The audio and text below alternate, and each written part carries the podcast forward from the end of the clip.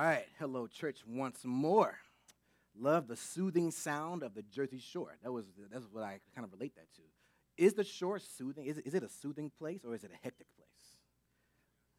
Uh, d- depends on who you depends on depends on who you ask. Yeah, I haven't been at all this summer, so maybe I'll get out there at some point. My name is Jalen Baker. For those of you who do not know me, I serve as pastoral resident here, and we are still snap dab in the middle of our sermon series in the summer, which is going through the Psalms. And Pastor Scott gave the preaching team, the teaching team, uh, the privilege of choosing our own psalms to preach on or to teach on. And I believe most of the psalms we're going to be talking about in the summer are going to be around the laments, right? But today I, I wanted to steer a little in a different direction, because Psalm one forty-two is one of my favorite psalms, and it's a bit different than a lament because it is known in, as a, it is known in a specific genre of an individual complaint, right? So the structure of it is very lament-y, but a lament can have an individual tone, and it also can have a communal tone, right? But here David is talking about his very individual circumstance, right? And this morning we find David in a very unique spot. He is trapped in a cave. Quite literally, we find David trapped in a cave. And while he is in his cave experience, we're going to be studying this morning what is his response, how does he react, and how are we then called to respond based on the word of God. Before we dive into it, let's go, let's go to God in prayer. Dear Heavenly Father, we thank you so much for the gift of your word. God, we thank you so much for the life that is in your word. This morning, Father, I pray that you reveal to us what you would have our hearts, our minds, and our souls receive from the power and depth of your word. Help us this morning, Father, to focus on what you are saying to us in our experiences, and focus and to help us understand how we are called to live out your word in our everyday lives. In Jesus' name we do pray. Amen. We find David trapped in a cave this morning. And the context surrounding David's predicament, you can find it in, in, first, in First Samuel uh, twenty-two. David is on the run from Saul, King Saul. King Saul had grown very jealous of David, right? Saul saw how God was with David, and he also saw how people were responding to David, right? And what Saul foresaw was that David at some point was going to overtake him as king. So instead of ushering in a new generation, instead of prepping David to be the rightful king of Israel that God chose, Saul got jealous, right? And rather than helping David, he wanted to eliminate him altogether. So Saul sent men in his army after David to try to kill him. So David, we meet him on the run from Saul. And the safest place that David could find to hide out for Saul, from Saul was a cave. We find him trapped in a cave, safe for a moment, but safe in one of the darkest places one can imagine. He's, he's trapped. Life has hemmed him in. He has Saul coming after him, and he's trapped in a cave. He's literally stuck in the middle with nowhere to go and no one to turn to, so we may think. And you and I may not have ever had the experience of being trapped in a literal cave, but you and I have all, but you and I have had our share of cave experiences, right? We have all been trapped by the pressures and the harsh circumstances of our life. We've all been trapped and hemmed in by life because of the things happening to us and the harsh circumstances and trials and tribulations of life. Where we feel trapped, We feel hemmed in. We feel caved in. We feel like we are in a sea of darkness with no way out. And the question becomes, when we find ourselves in a cave experience, what should we do? Who do we turn to? David, this morning, gives us very specific details of what we should do. What should we do, you ask? The answer is simple. We should pray, right? And, and, and, and as I was reading this this week, I asked myself, why would David pray, right? Why wouldn't he spend his time trying to figure out how to, how, not, not only how to escape from Saul, but maybe how to unseat Saul? Why wouldn't he go to a place where he could gather his allies and, and, and truly maybe form a coup to, to, to, to, to, to unseat Saul? Why didn't he strategize? Why didn't he, why, why did he feel like the only place that was safe for him was a cave? He hid out. And the first thing he does is pray. And the Lord gave me a simple answer to this question. The reason why David prays is because God is real.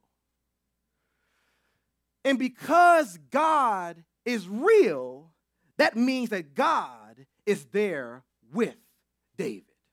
And if God is there with David, then, then, then God is the only one who is capable of delivering David from his cave experience. See, there are times in our lives when we are in a cave experience where we forget about the reality of God, the, the, the, the there-ness of God. We get so ensnared by our own will and plans to come out of that cave that we forget that we serve the one who is able not only to sustain us, but who is able to deliver us from that cave experience. David prays. Pastor Ralph West, a pastor out of Houston, Texas, says that there's something about the there-ness of God. T H E R N E S S. There's something unique about his there-ness, his nearness to us. God is always there. No matter the mistake, no matter the flaw, no matter the situation we may ever find ourselves in, he's there. And since God is there, he's able to lead us and guide us out of whatever cave experience we may find ourselves in. David chooses to pray. Now the question becomes, we pray because God is real and because God is there, but what should we pray? How we how how how are we called to pray? And that's where we that's, that's where we get into our text. Let's start with verse one. David says, "With my voice I cry out to the Lord. With my voice I plead for mercy to the Lord." I love this. He says, "With my voice I cry out to the Lord." So when we find ourselves in a cave experience, right? And there is no cave too large, and there is no cave too small, where God won't meet you, where God won't be with you, and where God won't hear you. But David says, I want to make sure that God hears me, though. So I have to use my voice. I love this. So I'm not going to say a prayer in my head. I'm not going to say a prayer in a whisper. I'm going to use my voice and cry out to the Lord. I thought about when a little child has a terrible fall and they scrape their knee. When they scrape their knee, that little child, for that little child, you know, that, that, that, that sees the scar and sees a little bit of blood, that for that little child, that is the darkest moment of their life at that moment. They can't imagine anything worse happening. And you know what they do? They cry out. They scream to the top of their lungs, "Mommy, Daddy, please help me." They turn to the ones who can help them out of their situation. And I think sometimes as Christians, we get too sedity, we get too bougie, we get too stuck up to where we don't cry out to the Lord when we have a need. If there is a need in your life, David says, use your voice and cry out and say, Lord, I'm hurting. Lord, I'm in pain. Lord, I need you. With my voice. Not in my brain. Not in my thoughts. But with my voice. I tell the Lord what's on my heart. David says, when you pray in the cave experience, we have full permission to be radically honest with God.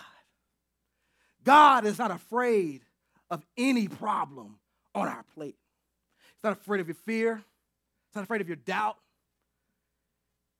He wants you, he wants us to let him in. Again, nothing too small, nothing too large. God wants to hear from you because God is always with you. And then he keeps going. He says, and I love this. He says, I pour out my complaint before him. I tell my trouble before him. Now, this is interesting, right? That word complaint, it's not, I think the English doesn't do that word justice. Because when we think about complain, at least when I think about it, this is not like a teenager at a dinner table saying, Mommy, I want more ice cream. You promised me more, more ice cream. So he, they, they complain, right? The Hebrew rendering of this word is, I pour out my troubled thoughts to him. So this is not just some petulant complaining to God. No, no, no, no, no. This is me saying, Lord, these are my thoughts. This is how I'm stuck. This is how I feel trapped. And I pour it out to you, right? I pour it all out to you. I place it at your feet. Again, permission to be radically honest with God about what is going on in your life. There is no, there is no such thing that's off limits to God. There is no such thing that is too far for God. If it's on your heart, if it's in your mind, God wants to know because God is the only one who can fix it and who can bring you out of it, right? In the midst of his cave experience, he cries out to God with his voice, and he pours out his troubled thoughts. I tell my trouble before him. And then we get to verse three. This is my favorite verse. When my spirit faints within me, you know my way. When my spirit faints within me, you know my way. What does this mean? When my spirit faints within me, what that's saying is, when I have come to the end of my strength, when I have nothing else left to give, when I have, when I am at my literal wit's end, it's okay because God, you know my way. When I cannot see a way out of this cave, when I cannot see a way out of this situation, when I cannot strategize, when I cannot push my way through, when I cannot be strong enough to do it, God, you're enough. God, you know the way. And I love how he, per- he says, you know my way. This ain't just any old way, but you, you have personalized your plan and your will for me. And you said, the way out for you, I know. I know your way. So therefore, you, you, you can put your trust in me and rely on me that whatever you need, whatever you, emphasis you need, I know the way. He says, you know my way. You know exactly what I need. So when I am at my wit's end, when my strength is gone, you know my way. I came across an article last week. I don't know how I came across this article, but uh, an airplane pilot was being interviewed, and I found it interesting. So the interviewer was asking the airplane pilot, I find it interesting that I've heard from pilots that when planes are flying over water, I've heard pilots say that it can be, it can be really hard to fly those planes, and, they, and I've heard pilots say that, that there have been a lot of near crashes. And the airplane pilots say it really is an interesting phenomenon because when you're flying over water, it can be hard to tell the difference between the sky and the water. So your eyes are deceiving you. However, I found that when I cannot see out in front of me, when my eyes are playing tricks on me, I can't rely solely on my eyes, but I'm grateful that I have an instrument. I can look down at my instrument, and my instrument can see what I cannot see. When I look down at my instrument, it tells me which way to go. It tells me where not to go. It tells me that land is near. It tells me where land is exactly. I might be far or I might be close, but as long as I pay attention to my instrument, the radar will let me know exactly where to go. And, and, and the pilots that I've learned over many years, whether I may be in a storm or over turbulent waters, that my instrument keeps me at the right pace. My instrument keeps me on the right track. I just have to look down and, and, and rely on something that, that can see for me when I cannot see. Come here, Dick, as well. Every once in a while, when you are stuck in a cave experience, you need to look down at your instrument. Every once in a while, when you feel stuck in your way, when it's dark in your life, there's an instrument at your disposal. And if you open this thing up, you have the wisdom of God at your disposal. You have the counsel of God at your disposal. When I am stuck, when I when I have no other strength, God, you know my way. I got to turn to something that can see for me in the midst of a storm when I cannot see for myself. Look down at your instrument, church. You have something at your disposal that can see for you when you cannot see. Every once in a while, we got to be like seasoned airplane pilots. Don't rely on these old foolish eyes. Don't rely on these old trickster eyes, because my eyes can deceive me. But oh, I'm so glad that I have an instrument at my disposal. And I have a God that knows my way. He knows my way to healing. He knows my way to peace. He knows my way to redemption. He knows my way to wisdom. He knows my way to restoration. He knows my way. He knows my way. And when we find ourselves in a cave experience, just like David, we have to remember who our God is. And, and, and I want to say here as well that as much as we have permission, right, to tell God our problems, to tell God our feelings, we have to be careful to not let our feelings dictate our worship. What do you mean? So we can get so lost in the sauce of how we're feeling that our feelings take over our mind. And when our feelings take over our mind, we forget who is actually in control. When our feelings take over our mind, we forget who we should actually be worshiping. Pastor Scott said last week that worship is the assigning of ultimate worth to something. So you cannot assign worth to your feelings because your feelings are fickle. Your feelings change with the wind. So assign your worth to the thing that is unchanging, to the thing that is unwavering. David is not assigning worth to his feelings. He's assigning worth to the one who can change his situation and the one who, can, who is only able to fix his problems. Don't let your feelings dictate your worship. Point your worship to the one who is able to bring you out, and the one who's able to deliver you. The second part of verse three says, when my spirit, my, when my spirit faints within me, you know my way. In the path where I walk, they have hidden a trap for me. So, that, so the second part of that verse is interesting. He says, you know my way, but Lord, in the path where I walk, they have hidden a trap for me. So when you look at the entire verse in its totality, what he's really saying is, they set a trap for me, but because you're guiding me, you're going to take me around those traps. Because you know my way, Their traps are no match for you and your way for me.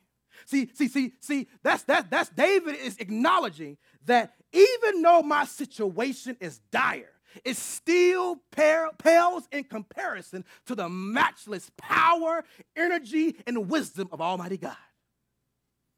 You know my way. And then he goes on to say, look to the right and see. There is none who take notice of me. No refuge remains to me. No one cares for my soul. It's interesting because throughout the Psalms, David often says that the Lord is to my right, or that someone is to my right. And the person on the right is usually the advocate. The person on the right is usually for that person. So David here is saying that in this cave, I'm alone, and there's no one there to advocate for me. No refuge remains to me. No one cares for my soul. Let's keep reading, though. He says in verse five, I cry out to you, O Lord, because I say that you are my refuge and you are my portion in the land of living. So catch this, catch this, catch this, catch this, catch this. He says, even though I'm alone in this cave where human beings have failed, God, you stand in the gap. Where people have abandoned me, where people have left me, yes, I'm alone in this cave. But God, you are my refuge. It may seem like I have no refuge, but if I keep praying, God, you are my refuge. And, and, and let me t- can I say this? One of the most powerful features of prayer, church, is this. You know what prayer does? Prayer is one of the primary means by which God changes you and your posture towards him. Check it out. One minute, David says, I'm all alone. No one stands with me. I have no refuge. The next verse, what does he say? You're my refuge. I'm not alone. You are my portion. See, sometimes God is, not sometimes, all the time, God is just as concerned with changing your situation as he is with also changing you. I got to change you too. Because see, here's the thing. Yes, you're in the cave. But just because you are in this cave experience does not mean I'm not with you, I'm not for you, I and I won't bring you out.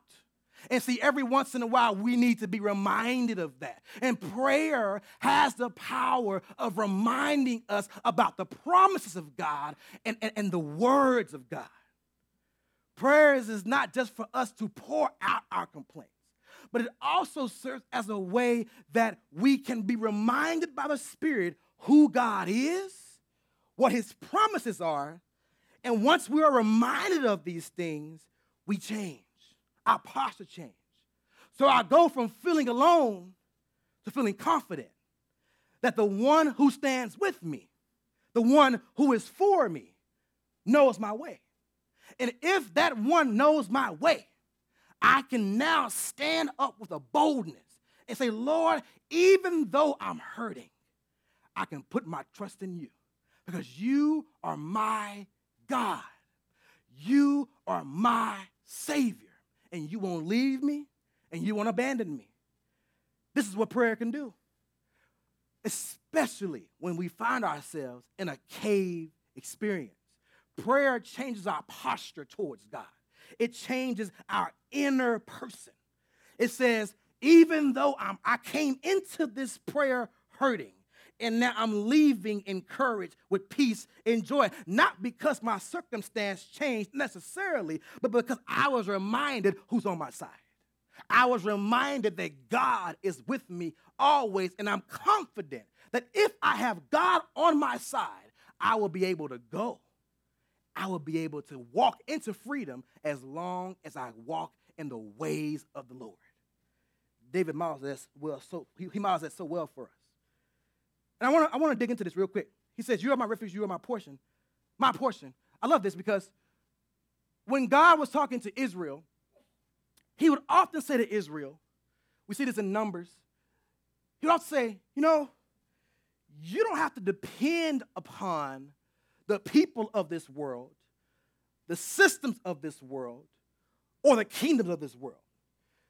I am your portion, and I will take you into the land of the living. What does this mean?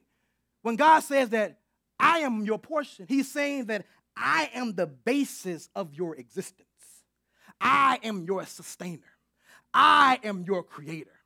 I know the plan that I have for you. And David continues the tra- tradition right here. He says, you know, even though I'm in this cave, I can still affirm that God, you are my portion. This cave experience does not define me and who I am right now, but you know who does? My portion.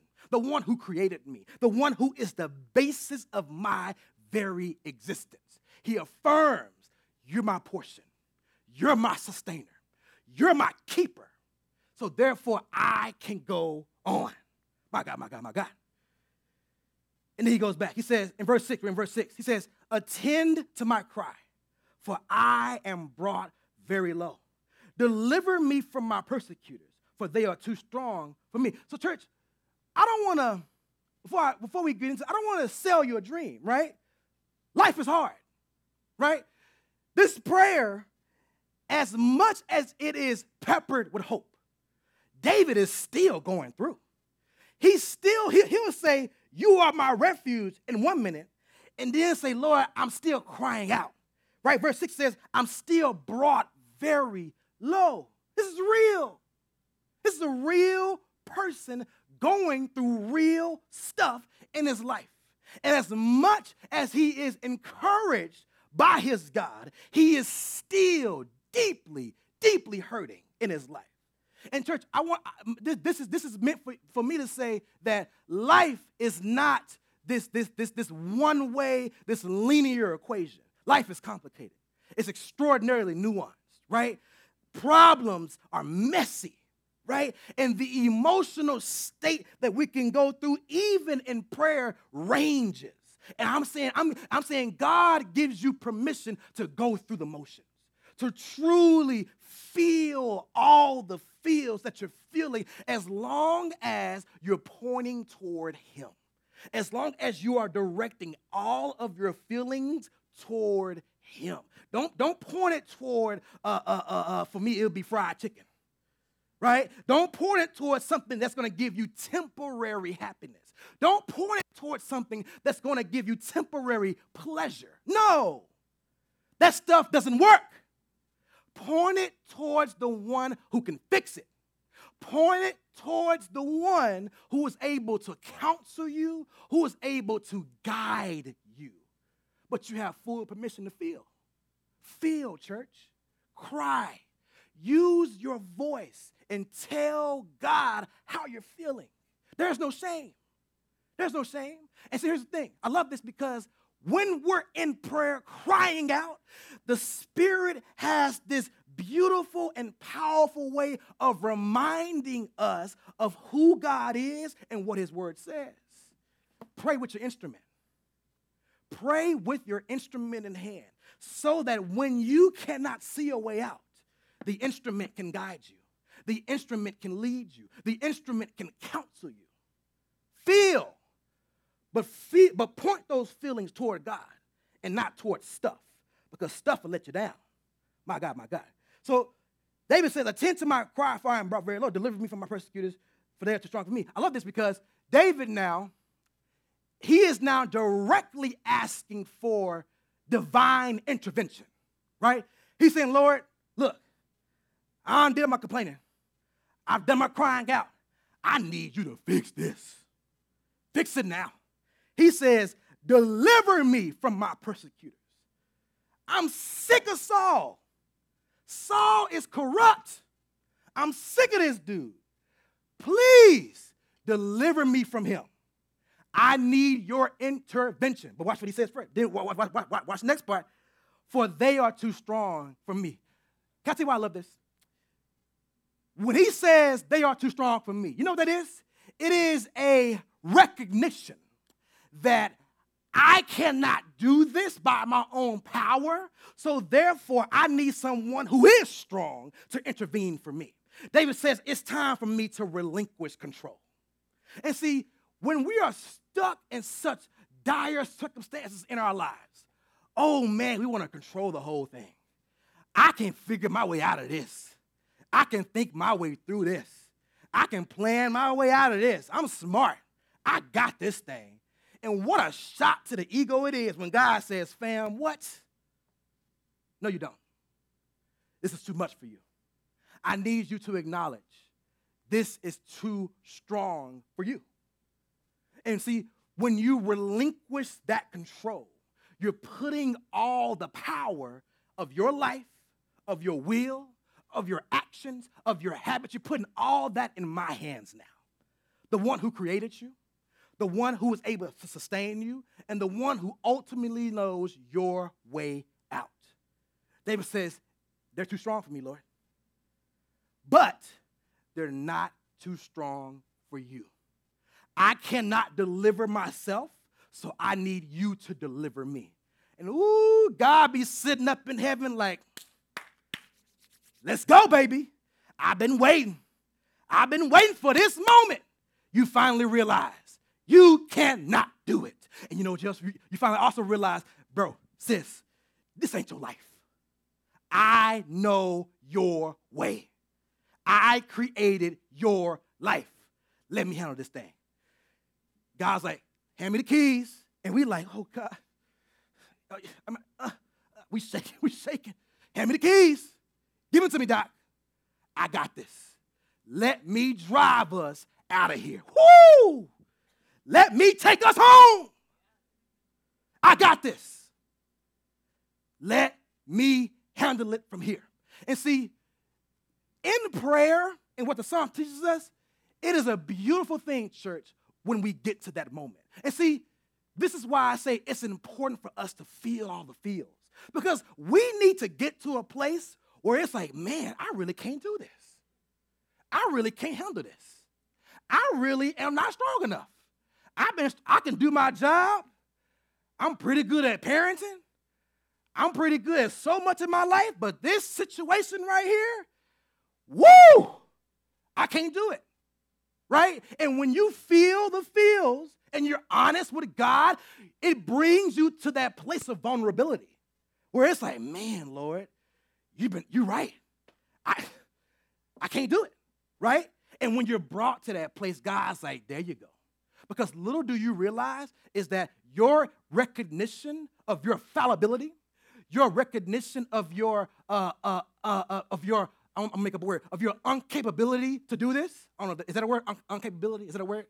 Incapability. Thank you so much. I get, ca- I, I get caught up. I get caught up. Of your incapability to do this.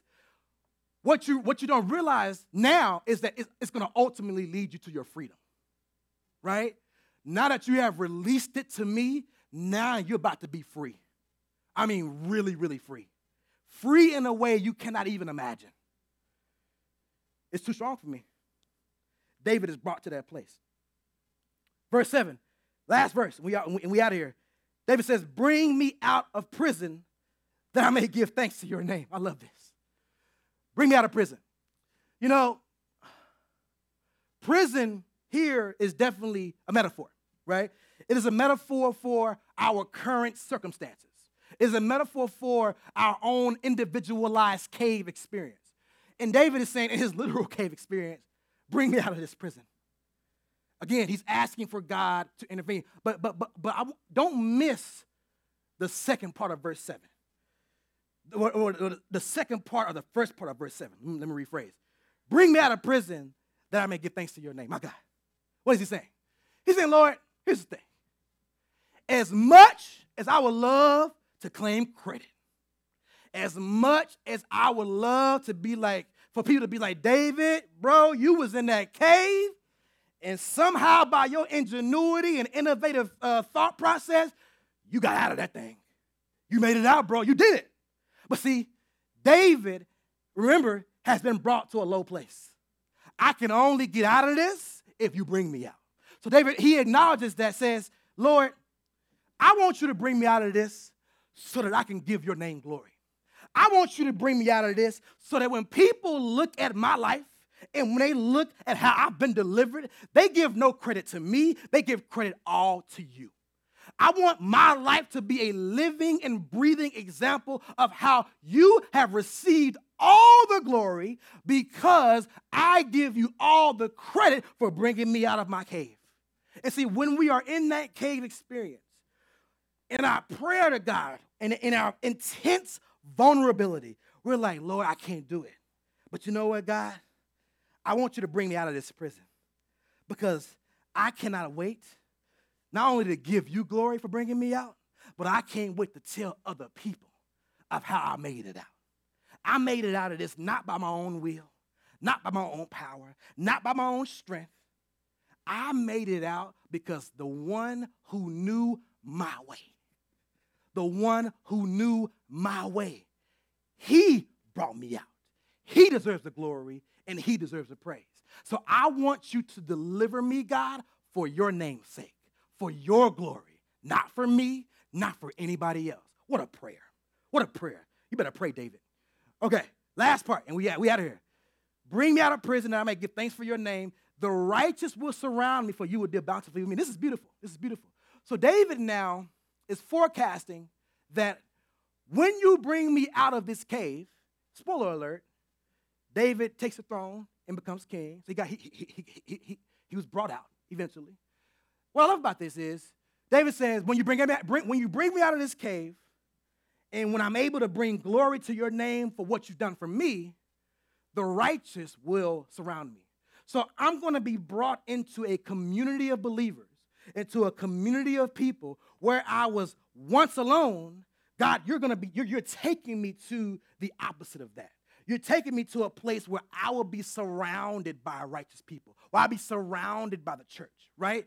And I love this because David's faith in God is so, so deep that he forecast in advance, I might be in this cave now, but God, I believe in where you can take me, right? And the reason why I believe in where you can take me, not by my own eyes, but by what you have said, about the things you have promised to me. It might be dark right now, but God, I know you're able.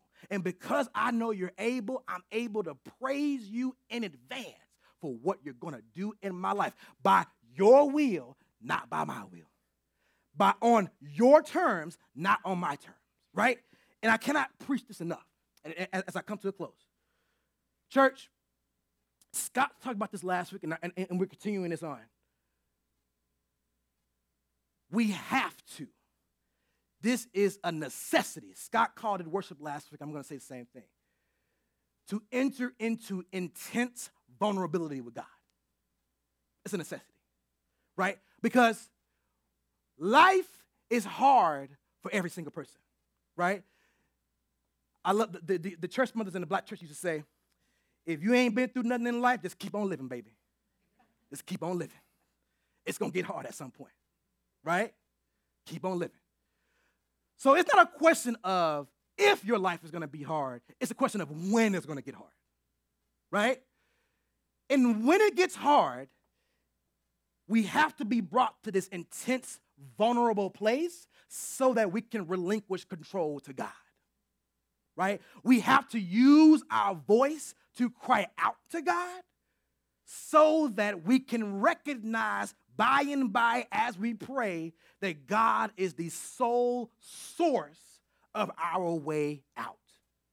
And church, I want you to think about this, right? David's trapped in a literal cave. That's, that's intense, right? But I don't want you to minimize your own experience. Whatever is, whatever you're going through in your life right now, it's also intense. There is no cave too small or no cave too big for our God, right? So whatever the issue you are facing in your life, I'm here telling you it's very intense. And because it's intense, church, you need to pray like David. You need to use your voice, cry out to God, pour out your complaint, pour out your troubled thoughts, right? Recognize that even though you have no more strength, God is strong for you. God knows your way. And even when you realize, right, that this problem is too strong for me, right? That is the right place to be. You have been brought to the right place because it is too strong for you. It is too big for you, but it's not too big for your God. So church, I can't encourage you enough. I cannot preach this enough. Look to your instrument. Look to the one who can fix your problems, who can counsel you through your problems, who can guide you through your problems. This psalm is peppered with hope. There's hope throughout this psalm. As hard as David is, is crying out, this guy has hope, man. He has hope in a cave, in a literal cave. He has hope, church. And see, there's always reason to hope when God is there. And guess what? Spoiler alert, he's always there. He's always there. So there's always reason to hope. But just because there's always reason to hope, and just because and just because uh, uh, uh, he's always there, it does not mean that you can't feel. Don't fake it. Don't hide your emotions. Feel all the feels and be brought to a low enough place to, to where you say, I need God more than anything. Let's pray. Dear Heavenly Father, thank you so much for all that you have done for us. Thank you so much, God, for Psalm one forty-two. God, your word is a lamp unto our feet and a light unto our path. God, your word is, is, is, is all-encompassing, and it is all-knowing. And God, it is just so, so, so wise. We thank you, Lord, for all that you've done for us. We thank you, Lord, for all that you're going to do, for all that you're going to do for us on our behalf in the future. And Lord, we claim by the power of your name that whatever situation we might be in right now, whatever our cave experience might be right now, Lord, we proclaim right now that you know the way out. You know my way out. So therefore, Lord, I put my trust in you. We put our trust in you, God. We thank you for this psalm because it encourages us that when we are in a cave experience, we know what our posture should be. We know what our heart posture should be, Lord. And it should be the one like David has here. So we thank you for the gift and the matchless wisdom of your word. In Jesus' name we do pray, amen. Every week,